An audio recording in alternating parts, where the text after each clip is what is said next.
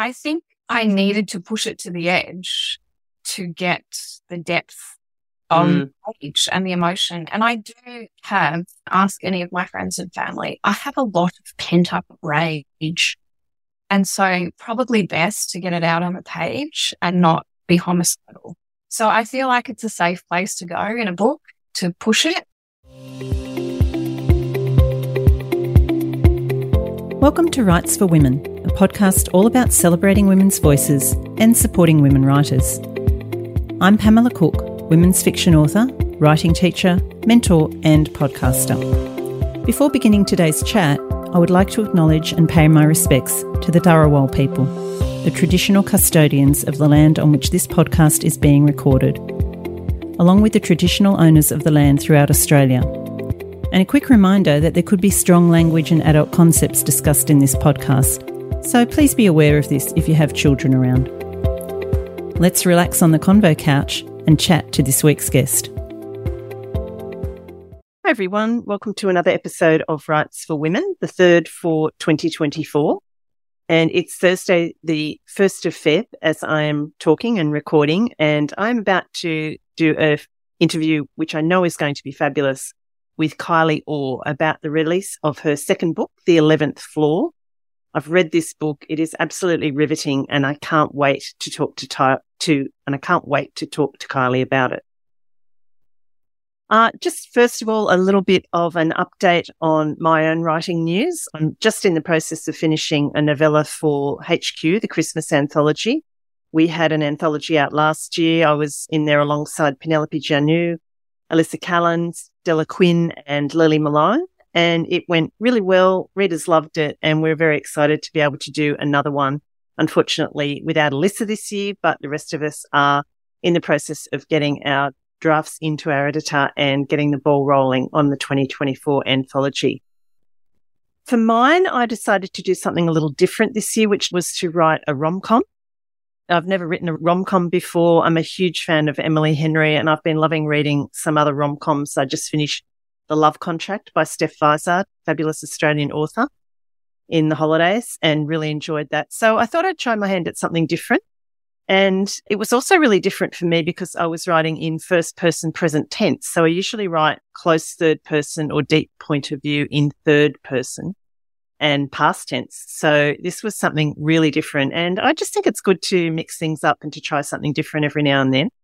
And I have to say that once I got the voice, got a handle on the character and the voice, it did flow pretty well because with this kind of rom com, it's a very conversational tone. And I took the attitude that I was talking to the reader, pulling the reader into the narrative, you know, taking the reader into the confidence of the character. So it did flow pretty well from the beginning. I used Plottr, P-L-O-T-T-R to help with structuring. I hadn't actually written a rom-com before. I usually use the kind of Michael Hauge three act structure with the four or five turning points.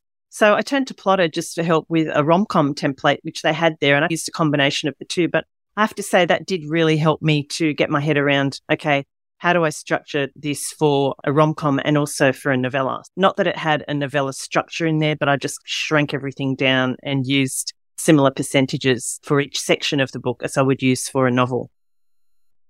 So the other thing that I did that I found really useful, and this is something that a number of authors have come onto the podcast and talked about as part of their process, was actually going back and re- reading not only the last scene, but often the few previous scenes and sometimes even going back to the beginning of the draft that I'd written and coming back up to the scene that I was about to start. And I know Rachel Johns, this is part of her process. She's talked about this on the podcast and a number of other authors also use this process. And I guess in the past, I've done bits and pieces of that or it's happened organically. And I think that's what happened this time is that I just found myself thinking, oh no, I need to change something back in chapter one or chapter two. So every time I'd go back, I'd tweak that and I'd revise it. And of course, what happens then is you're revising as you go. And it also takes you back into the headspace of the character. It reminds you of what their wants and their goals and their motivations are right from the beginning, which is really important to keep in mind all the way through the writing of the book. And for me, for this particular novella anyway, I found that a really useful process. So I think that's what I'm going to be adopting as I go forward into my next project. So this week's writing tip is based on that. It's about that experience of when you do get stuck. It's usually because you don't know enough about the character. You don't know what their motivations are strongly enough. You don't know what their backstory is. You don't know perhaps what their wound is or how that impacted on them. You might know it on the surface, but maybe you haven't gone deep enough into that either in the writing that you've done so far or in your kind of note taking. So you really need to be clear on what the character's wound is. What is the thing in their past that has really damaged them, has made them believe a certain thing that isn't necessarily true, which is often called the lie. And also thinking about what the character wants and what the character needs, which are generally two different things. So what a character wants is a conscious thing, something they're striving for. It's an external goal that they really want to achieve. And what they need is usually a subconscious thing that they're often not aware of and the thing that will often bring them into conflict with others in the story. And it's that realization of what they actually need, which is part of the character's growth and arc as the story unfolds. Now, you might not know all these things at the beginning, and some of these will start to become clear to you as you're writing. But I do think it's important as you are continuing through the writing process and the drafting process that you go back every now and then and keep reminding yourself of what those things are. And I think that's where going back to the beginning often and working your way back up to that next scene can really help with that, or maybe using some index cards or post-it notes as a reminder and keeping them present so that you can keep referring to them and checking in that you've got those things covered. Because you really need to be aware of what those things are in every scene. They might not be openly discussed, but they need to be that kind of background to what the character is saying, thinking, experiencing, and doing. So my character's goal, for instance, in this novella was that she wants to run her own business independently, to be independent of her parents, but at the same time, she's actually relying on her father's money to finance that business. So she's really in a conundrum. And she also is extremely independent and doesn't really want to accept help readily. So because of her family history, she lies to keep the peace and protect herself, which does lead her into all sorts of trouble, some of which I hope is quite amusing. And I did work some of this out before I started writing using the character builder at One Stop for Writers, which I have talked about before and I highly recommend. But I did also stop at various points and make sure that those through lines were there in the background of every scene. So that's the tip for this week is just to make sure you're really clear on the goals, wants, needs, and motivations of your character. So in other news, I've been putting the finishing touches on my on demand course, Getting Inside Your Character's Skin, which is all about writing in deep point of view. That will be available very soon through my website, pamelacook.com.au. And there will be some great material there to help you really get in touch with your character's emotions, regardless of whether you write in first or third person. Uh, there is a current round of Turn Up the Tension going, and there will be another round of that starting in April. And of course, I have the next chapter writing retreat in May, and you can find out more about that on the website. There are still a few places left for the retreat. Really excited to be doing my first retreat in a very long time and already have a great crew of writers on board for that. So let's get on to today's interview. I don't always read the full bio for my guests, but Kylie's bio is really interesting in that she has done some amazing work before even having her first novel published. So let me tell you about Kylie Orr. Kylie Orr is an Australian author of dark and twisty contemporary fiction. Her debut novel, Someone Else's Child, was published in 2022 to industry and reader acclaim. Her new novel, The Eleventh Floor, a page turning read about a sleep deprived first time mum and a crime she wishes she didn't witness, hit shelves yesterday on the 31st of January. Kylie embraced her love of writing when her first son was born, as many of us do when we go into the child rearing phase of our lives.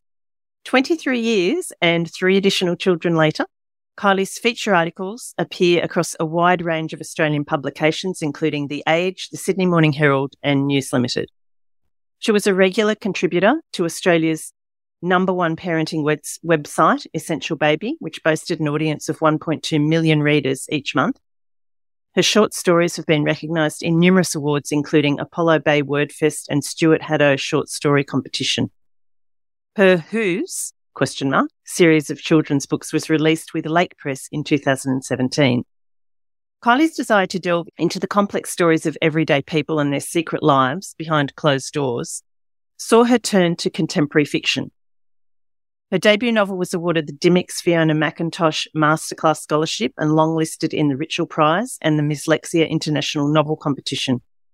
When she's not writing, she's trying to keep up with 70 year olds who share her yoga class or walking the hills of the Dandenong Ranges where she lives with her husband, four children, and a cat who meows relentlessly. Kylie Orr, welcome to the Writes for Women Convo Couch. Hi, thank you for having me. So excited. Yeah, it's lovely to have you on. And I absolutely loved the book. So I can't wait to talk about it. This is your second published book, Kylie, the first being Someone Else's Child. Yep. Yep. I'll say that again. Oh. This is your second published book, Kylie, the first being Someone Else's Child, which you've got there beside you. Before we get on to talking about the 11th floor, could you walk us along your path to publication when you first got the inkling that you wanted to write and then how you got from that point to holding your first published book in your hand? Yeah, sure. I was freelance writing, had my first baby. I was working in human resources and then I didn't love my job. And so thinking about going back, I didn't know what I wanted to do. And my husband said to me, You've always loved writing. Why don't you just write? And I just scoffed at him, like, Are you serious? This is not a job. Like, how can, unless you're a journalist, I didn't know how you made money as a writer. So I started pitching articles to parenting websites and then got picked up by Essential Baby and was writing for them regularly. And so ended up writing for them for 15 years. And so that turned into a freelance writing career. And then I kept having babies. So I ended up with four of them, all planned, but very hard to make a career around. But when I was reading to them when they were young, there were so many children's books that I thought, God, how do these get published? These are rubbish. I can do better than that. So I did try my hand at children's books and I did get a little set of four published. So my head was in the children's book space because I had young kids. And then I got contacted on LinkedIn by a commissioning editor at one of the big publishing houses who said to me, I've read some of your articles and I think you have a really good voice for women's fiction. Oh, wow. Yeah. And so at the time, I was a little bit dismissive of that because I had no idea about the industry and had never thought about writing a novel. And I was part of a writing group. So I went to my writing group and thought, should I say anything about this? Because it's not children's books related to that. So, oh, maybe I'll just say it. And they were like, Are you crazy? So nobody ever gets contacted. Just tell her. Tell her you, yes, you've got ideas for books. And I'm like, but I don't. They're like, you just make something up. So I ended up, I did have ideas once I sat down and thought about it. So I sent her two synopses. One was for a funny book and one was for someone else's child. And she said, funny books don't sell. This is eight years ago. I've changed. Yeah. I'm really interested in your other one. Send me the first 20,000 words. Oh my Lord. I didn't know how to write a book. So I sat down next to my husband in our shared home office. He's a computer programmer. So he writes code. And I said to him, I don't know how to write a book. He said to me, start at the start. Thank very wise God. advice creative help. What is the start? I didn't even know what the start was. Anyway, long story short, into 20,000 words, she went on maternity leave. She came back, rejected it. And then I spent the next five years trying to finish and shop around this. Entered the Richell Prize. So sorry, and Kylie, just rewind a little. In that five years, did you think, oh, I need to actually learn how to write a book? Did you do courses or anything? Yeah, I needed to learn the art, really the craft of writing. So I used to write a lot of short stories just for myself and competitions. And that was a good way to exercise that writing muscle. But then I did a couple of short courses. I won a scholarship to Fiona McIntosh's commercial fiction writing. Okay. Five days. So that was great actually because I, it gave me the confidence that maybe my writing had something. I also did a paid mentorship with Kathryn Heyman Right. So that was six months where I had to submit 10,000 words every month to her. And then we'd have a Zoom for an hour and she would talk me through different parts of what was working, what wasn't. But at the time, my dad was dying of cancer.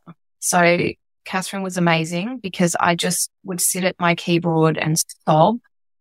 And mm. my husband next to me would say, Do you think you need to have a break from the writing? So I ended up emailing Kathryn and said, I just don't have the emotional bandwidth to invest in the writing while my dad is dying. So she put it on for six months for me. She was lovely. And so anyway, that taught me to get to the end of the book. Then I did Fiona's masterclass and that um, honed a lot of the skills. And then I started the process of pitching to publishers and either got radio silence or rejections. And, but I was determined. And Fiona McIntosh's advice for me was, okay, just move on to the second book.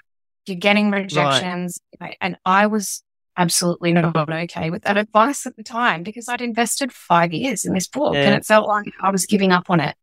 And I did believe in the story. So I was quite determined that I would find a home for it eventually. But I did take her advice and start on the new book, which was great because it got my head out of that obsessive space that I was yeah. in. And then I entered the Richell Prize. I was trying to just enter whatever I could just to get bites, just to give myself deadlines, to let stuff go, to just send it, let it go, see what happens. And was never expecting anything. Also, I was confident that um, somebody would read it at least. Like in a slush pile, you don't even know who's reading it. Whereas mm. in a mm. prize, you know that there's a judging panel and you never know who's on that judging panel. And so I had entered the Victorian Premier's Literary Awards and didn't get shortlisted, but JP Pomare was a judge and he contacted me wow. on email. And so I just want to let you know that it was really hard the panel found it hard to come to a consensus, obviously, because we all have different opinions and whatever. But I want to let you know your story's got legs and I think you should keep going. And they are the crumbs that you uh, need, aren't they? 100%. what you need. That's so good that to get that. Like, um, and he's such like a, a little lifeline, isn't it? It's a lifeline. Yeah, because you're ready to give up and then you just get these little bites and you're like, oh, okay, maybe I will keep going. So I entered the Richell Prize and kind of forgot about it because it's months down the track yeah. that you hear and then I was at it visiting a friend and then I got in the car and I had all these missed calls and messages. And I was like, what? so I called one of my friends back and she said, you've been longlisted in the Richell Prize. And I pulled over to the side of the road and cried because oh. I thought this is where it turns around. Like finally all this hard work. And so I didn't get shortlisted, but I got an agent right. from that. Yep. The agent started pitching my book in 2020 in March. Okay. Just as the pandemic. Great timing. I just feel like it's such swings and roundabouts, isn't it? Like yeah. you have these highs and then you're like, so I got rejections through the agent and I was okay with the first four. She pitched eight publishers. And then when the fifth one came through, I cried because I was like, now the balance is swinging more to the no. Mm. I also found it hair that day Oh, it was a bad oh, day. no. I was like rubbing my chin and then I found it. And I was like, I've got my fifth rejection and now my life is over. My life wasn't over. I was probably a little bit traumatic. Thankfully. I got eight rejections. And then I heard that there was an editor who was looking to nurture new debut authors, women's fiction, looking for kind of meaty topics. And so I asked my agent, could you please pitch her? And she was a little bit, I think she's a bit niche. I'm not sure this quite fits. I'm like, who cares? Pitch anyway. Yeah. Like, I'm being rejected by all the ones that you thought would fit. And that was when I got a two book deal. Yay. So, yes, it was fabulous, but a long road and mm. many cries and many banging on the keyboard many times my mother dropped around a bottle of wine because she didn't know what else to do because she's doesn't really understand this industry. But does anybody? No. No. But yeah, it's been a very long, hard journey, but I am a determined pain in the ass. And I think that's the key, Kylie. I was going to say that word that you used a couple of times now, determined, determination. If you don't have that, you may as well forget it. Like you've really got to be determined, haven't you? You've got to oh. really believe in what you're writing and really want it to be able yeah, to stick with stamina. it. because it's a bloody long road. Yeah. Like, yeah. Given up many times. And I did do other things. Like I kept the freelance writing and then if I was frustrated with it all, I would go and do something else, write a short story or I pitch an article about some random banal just to switch it up a bit because I yeah. can get a little bit like one oh. eyed, just like I am, I am going to get this type of A personality. I'm going to win. so how did it feel after all that? How did it feel when you opened the box that day or when you opened the mail and you had that first copy of your book in your hand? Oh, it was amazing. I like, I had a friend who gave me this candle when I got my book deal and it was like a fancy, very expensive $80 candle or something that I would never. And so I was holding on to it, waiting for the moment, like, when should I light, light this? So I lit it on the day of my yeah. And I was, yeah, it's very emotional. You finally yeah. hold it and it smells like a book. It looks like a book. It's, yeah, it was great. Yeah. yeah. It's the realization of a dream, isn't it? So course, it's yes. pretty big. Yeah. And what do you think? We are going to get onto the 11th floor in a minute, but what do you think that the writing of that first book taught you that helped you then in, in writing? And what kind of lessons did you learn from that first experience that you then took into this second book? I learned that I'm a very chaotic writer and that planning is not my thing. I am actually a very organized person. I have to be. I've got four kids, but my life, I am a, like a to-do lister. I plan things out and, but in book writing, I don't do any of that. And that makes the editing process horrific. And so what I learned from the first is I need to have a little bit more of a plan than I did for the first. So I was a little bit more diligent about timelines. I don't use Scrivener or any of those. I literally use Word and Excel mm. and sometimes Pinterest. So I started an Excel spreadsheet so I could keep track of dates. And also in this, the second book, there, there is a pregnancy. So I had to make sure that the timelines matched up and there's a baby with certain ages. I had to make sure it was the right timeline, but also the seasons and stuff like that. Like yeah. I'd have Ed come back and say, she's wearing a summer dress in Melbourne in June. That's not. So I, I learned that those smaller details actually, if you can nail it, in your first, or not nail it, but just have a better yeah. handle on it in your first draft, it doesn't make editing as painful. So I learned to be a little bit more structured, but I still don't plan and I don't know the end. Sometimes I don't even know where the plot's going, but I do because that has taken the book on many tangents I would never have planned for. So. Mm. And it's part of that creative process, isn't it? You're learning that as you go and coming up with the ideas as they arise and yeah, seeing where absolutely. that next thread's going to take you. Yeah. And sometimes you follow the character into a pretty weird dark space and maybe have to edit that out later. But I think if you plan, you wouldn't go there. I'm sure you will agree that this goes to some pretty dark places. It does go to some dark places. It definitely does. So before we go any further, Kylie, how about you give us the blurb so that people know yes. what we're talking about? Okay, so the 11th floor is about Gracie, who's a new mum and she's struggling. She's got a baby, Theo, who does not sleep. He's eight months old. Slightly autobiographical, but only that part of it. Nothing else is autobiography, just so you know. And her husband suggests that she take the night off to herself and goes and stays in a hotel so she can just recuperate, have some rest. So she does that. I think she's just going to sleep and decides to go to a rooftop bar and has a drink meet the man, ends up in his room, has no recollection of how she got there. And as she sneaks out of his room on the 11th floor, she witnesses a crime and she can't report it because then she has to say she was in his room. And then her life pretty much derails. Be a fair summary? I think that's a great summary and it's a difficult book to not give spoilers of. So I'm very yes. aware of that as we're talking about it too, because there's a lot that you don't want the reader to know up front. So yeah, I think those things are good to know, but uh, we'll try and avoid any spoilers as we go through. Okay. Yeah. I do want to start, Kylie, with the opening. And I might even get you to just read those opening couple of paragraphs if you wouldn't mind. I have to say, when I read it, I just went, oh, wow. And I'm not blowing smoke there. I just went, oh my God, that is one cracker of an opening. So I'm going to ask you to just read those couple of paragraphs and then we can talk about it. I do think that I will never be able to replicate this opening. I don't know where it came it's from. It's amazing. Yeah. Okay. You ready? All mothers lie. We lie about how much we enjoy motherhood. We lie about how well our babies sleep and how easy breastfeeding is. We lie about the kind of sex we're having and the amount of alcohol we're drinking. I lied too.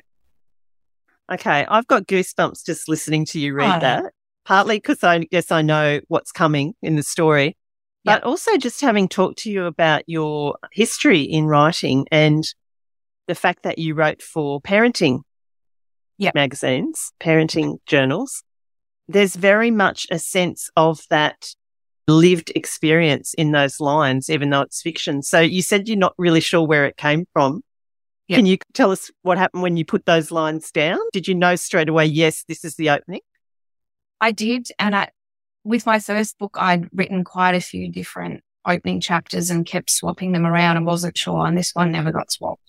I got, right, that is it. And I think it was born out of the idea that there's expectations around mothers from society and we do a lot of pretending.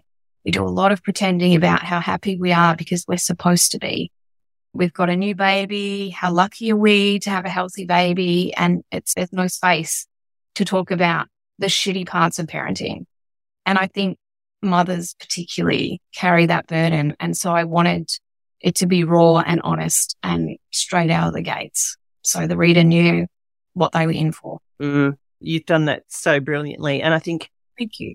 Whether it was conscious or not, the very clever use of we, the second person there, and then going in into I. So you're making it like the general experience, which everybody relates to.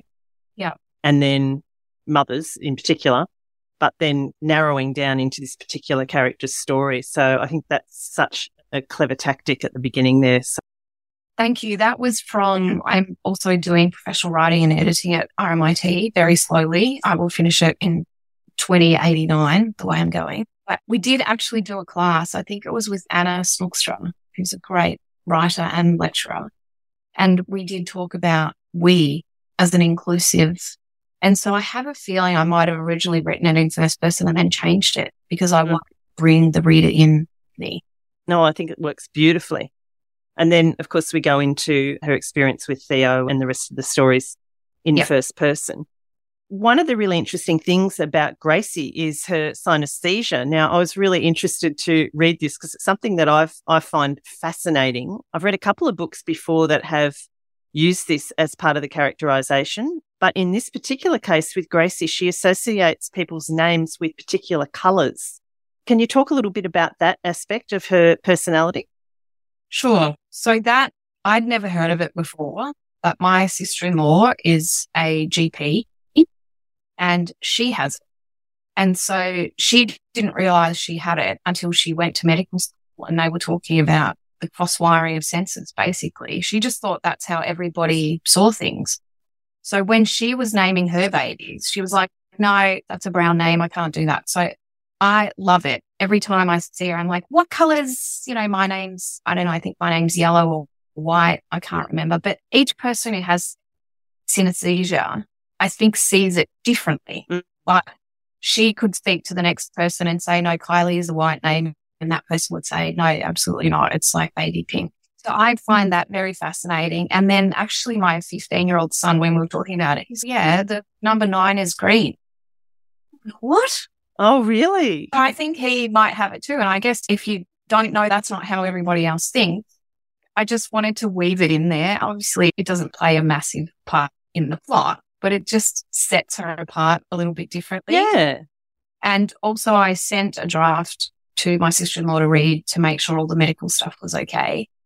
And I think put it in the acknowledgements, but I just said her feedback was my favorite because she's, I loved this book. It was a page turner but your colors are all wrong.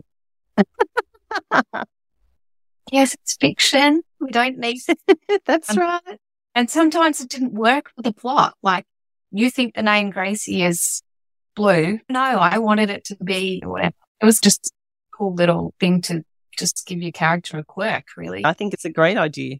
I've actually remember years ago seeing, I think it was on Facebook or something, an artist who the synesthesia for her was sound. So she paints beautiful abstract paintings Wow. of particular songs, might be a. Ah. John Mayer song or whatever, and just this different arrangement of colors on the page, depending on how she Yeah. interprets the sound. wow. It's really cool. Yeah. So, as we said, it is this story does go to some dark places. Gracie has the experience of overwhelm, I guess you would say, with the birth of her first child and managing that. And then her husband says, take yourself off to a hotel and have a break. And she finds herself in this really kind of difficult situation. There's a lot of different threads going through the story. So there's obviously the thread with how she ends up in the room to start with. There's the issue of the crime itself that she witnesses, the lies and secrets that she has to keep. And you said, Kylie, you're not a planner. So as these different elements of the plot emerged for you in the writing, did you find it hard to manage them and think, okay, how am I going to weave this into the plot? Where is this thread going to go? How did you deal with that as those things arose for you? Yeah. Look, it was a bit of a nightmare. I think in writing, we talk about punishing your character. Yeah. So I took that a little bit too literally and kept trying to raise the stakes so that the reader would turn the page and check that Mm. it's okay. But it wasn't enough for me to have her just have this sort of affair going on. And so that's why I planted the crime. But I think I had to have it so the reader discovered along with Gracie at the same time because that was the only way I could pull it together. But I do remember walking, I, I walk with a group of friends once a week and one of them's a lawyer.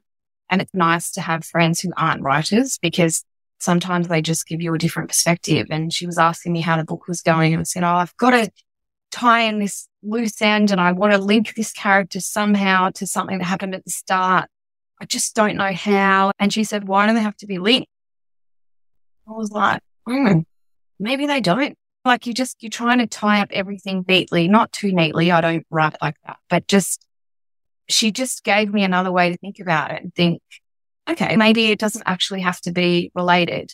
And then the second half of the book, I think because the first half is quite fast, I needed Gracie's character arc to be that she just calmed down. Like she, she needed to grow and learn as well about Mm. herself and be a bit more accepting of the situation she was in and just her own flaws. And that inevitably slowed the pace. So then I was concerned that if if I don't keep putting action in, the reader's going to drop off. But the other worry is if you put too much in, the reader will just be like, "Oh my god, you have just slammed me in the face. I need some breathing space." Mm.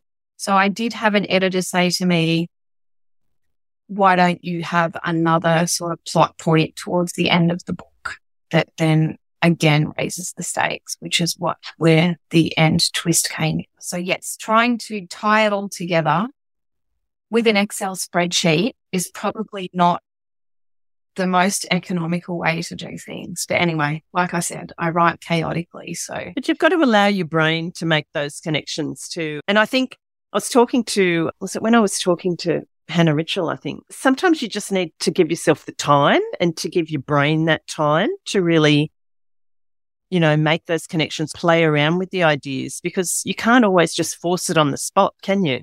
oh, and it, it reads on the page forced if you force it on the spot. So yeah.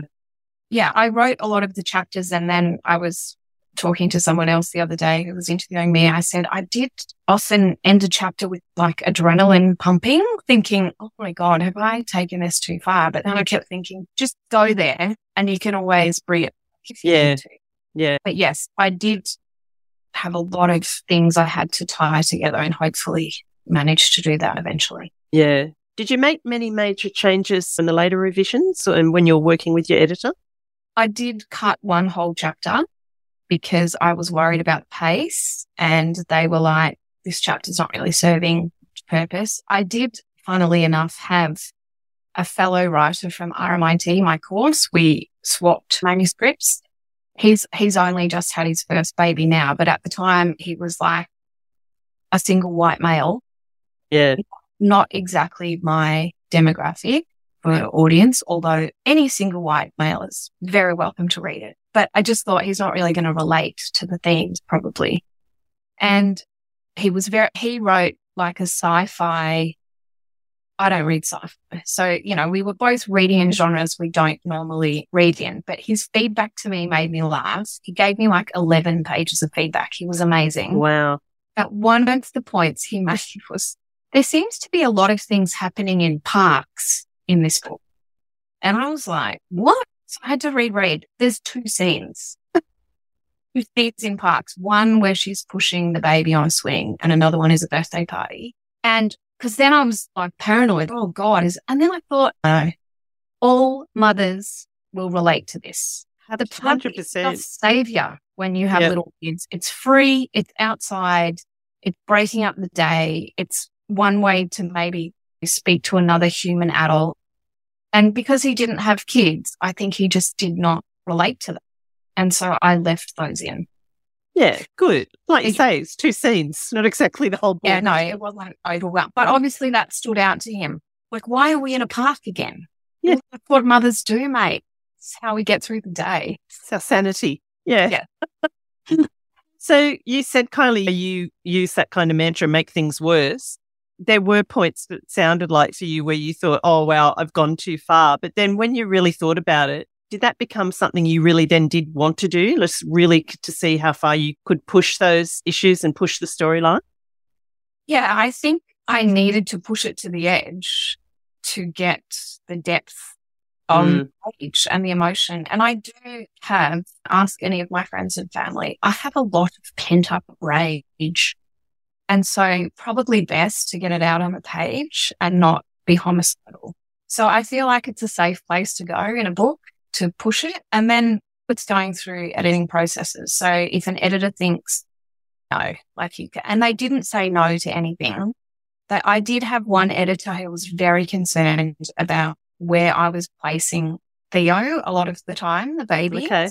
I had put Where's the, the baby? Yes. So she, in a cafe, I'd put him on the floor as a crawling baby in the little play corner that some cafes have. She was yeah.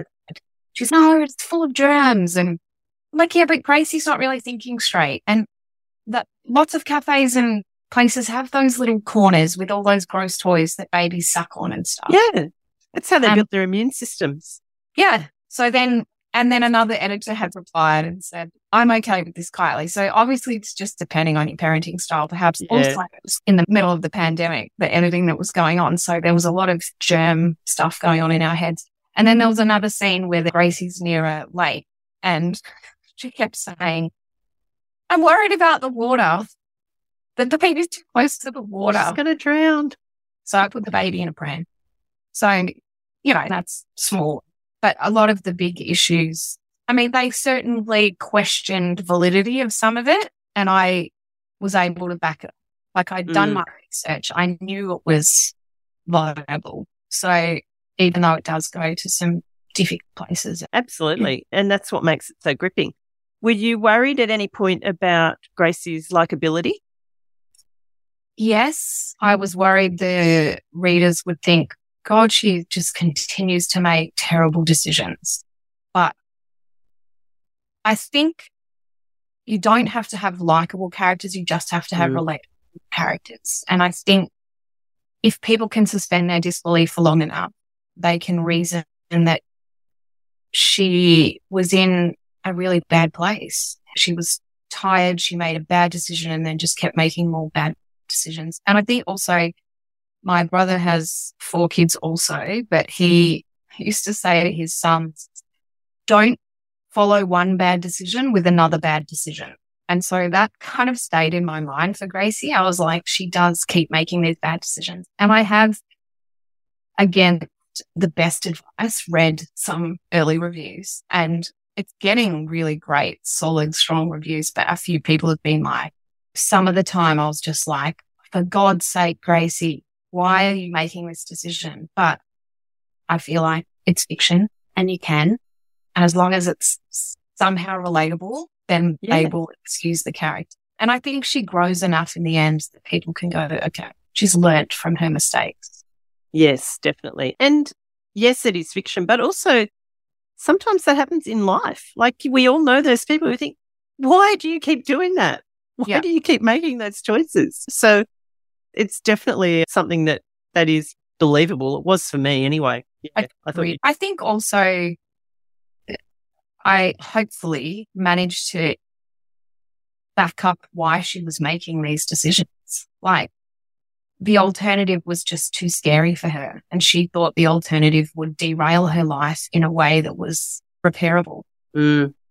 But as it turns out, the decision she made had some of those effects anyway. So, yeah. Yeah. Yeah. A little bit creepy and I, way we're talking about it. It is, And I know that we can't give away spoilers, but there's one big decision that she makes. And at the time I thought, oh, but the way that that unfolds later down the track, I think goes a long way to helping the reader understand what happened in that circumstance anyway. But it was good that it was questionable at the time, I think, because that is what keeps you reading. It's what kept you wanting to find out what's going to happen next. Yeah. You've got your gorgeous banner behind you there, Kylie, and we've seen the cover. What were your thoughts on the cover when you saw it? Did you have any input into that or were you able to brief designers or it just came to you with that cover? I cried. I cry a lot. Good, happy tears, angry tears, sad tears. I cried when I opened it because I loved it so much. I don't really have much say in that stuff and I don't mind because that's not where my mm. skills mm. lie. I feel like the publisher knows the market and what works. I think it's a very intriguing cover. I think it's a cover that people will look at and think, if I can just be so blunt as to say, I think shit went down there. Mm. That's what the cover says to me that, oh, some bad stuff happened. So even though someone else's child had a gorgeous, really pretty cover, I think the 11th floor maybe tells the reader more about what, you know, what kind of genre it is. And yeah, just, it creates intrigue and the color yellow is pretty cool. It stands out and I loved it. So I, I interviewed the designer and there's actually 11 stripes for the 11th. Oh, wow. So there's so much that goes on. For- yeah. And I love the uh, gloss matte effect, like the alternating. And the one up near her brain is all pixelated, like fuzzy. Ah, so it is. So I just, I'm not sure if even if that was deliberate, but then pretty cool. I love it. It's brilliant. It's brilliant. So you've been throwing yourself into the publicity for the book, and I've been following your TikTok, your Instagram. Oh you've God, got don't a sub- follow my TikTok. It's terrible. I don't want to talk to you about TikTok, but you've got a Substack newsletter too, which is called If I'm Honest, and you're writing some great stuff in there. What was the decision on going to Substack? What made you make that choice? I had a little break from Instagram. I love Instagram. I feel at home on Instagram they were making a lot of changes. I don't understand algorithms and metadata and all that stuff. So I was trying to educate myself a little bit more on that. And I read something that made sense to me. And that was you could lose your followers tomorrow because you are not in charge of the site. They could ban you or cancel. I don't even know how all that works. But even though I don't have a huge amount of followers, I did think, but I do have good connection. I have good mm. engagement. My followers are lovely. I have a lot of comments and there's a lot of fun chats that we have. So then I thought I need to actually get an, a su- subscriber list in case Instagram dies in the ass or my following. I still want to be able to connect with people. And also I wanted to, God, how many emails do we get in our inbox? It's just crazy. If you subscribe to everyone you wanted, you'd never have time to mm. do anything else. So I wanted to give people value for that. And it it took me a while to decide, am I actually providing value and what do I want the tone of the newsletter to be? Like, who am I appealing to? I want to appeal to readers more so because that's my market. But also I'm very happy to talk behind the scenes writing stuff and whatever, mm. but also life. I think that we are full people. We do exist outside of our books. I also, as I mentioned before, my husband works in IT and he is super suspicious of social media. He doesn't have any, he hates it. He said to me years ago about Facebook that you don't get anything for free. Like they're selling your data. And at the time, I didn't care. I didn't know what that meant. But then when I was writing parenting websites, I always ran my articles by him because he was, he's quite strict about privacy and mm. stories that we tell about our children and whose story is it to tell. And like I wrote a funny one about one of my kids who stole a Kinder Surprise once that I didn't realize he was four. I feel like in the context of his life, it's actually just a funny story. But at the time, my husband said, the internet is forever. What if that turns up when he's going for a job somewhere? I'm like, oh, for God's sake, he's four. Kinder Surprise, you know, over it.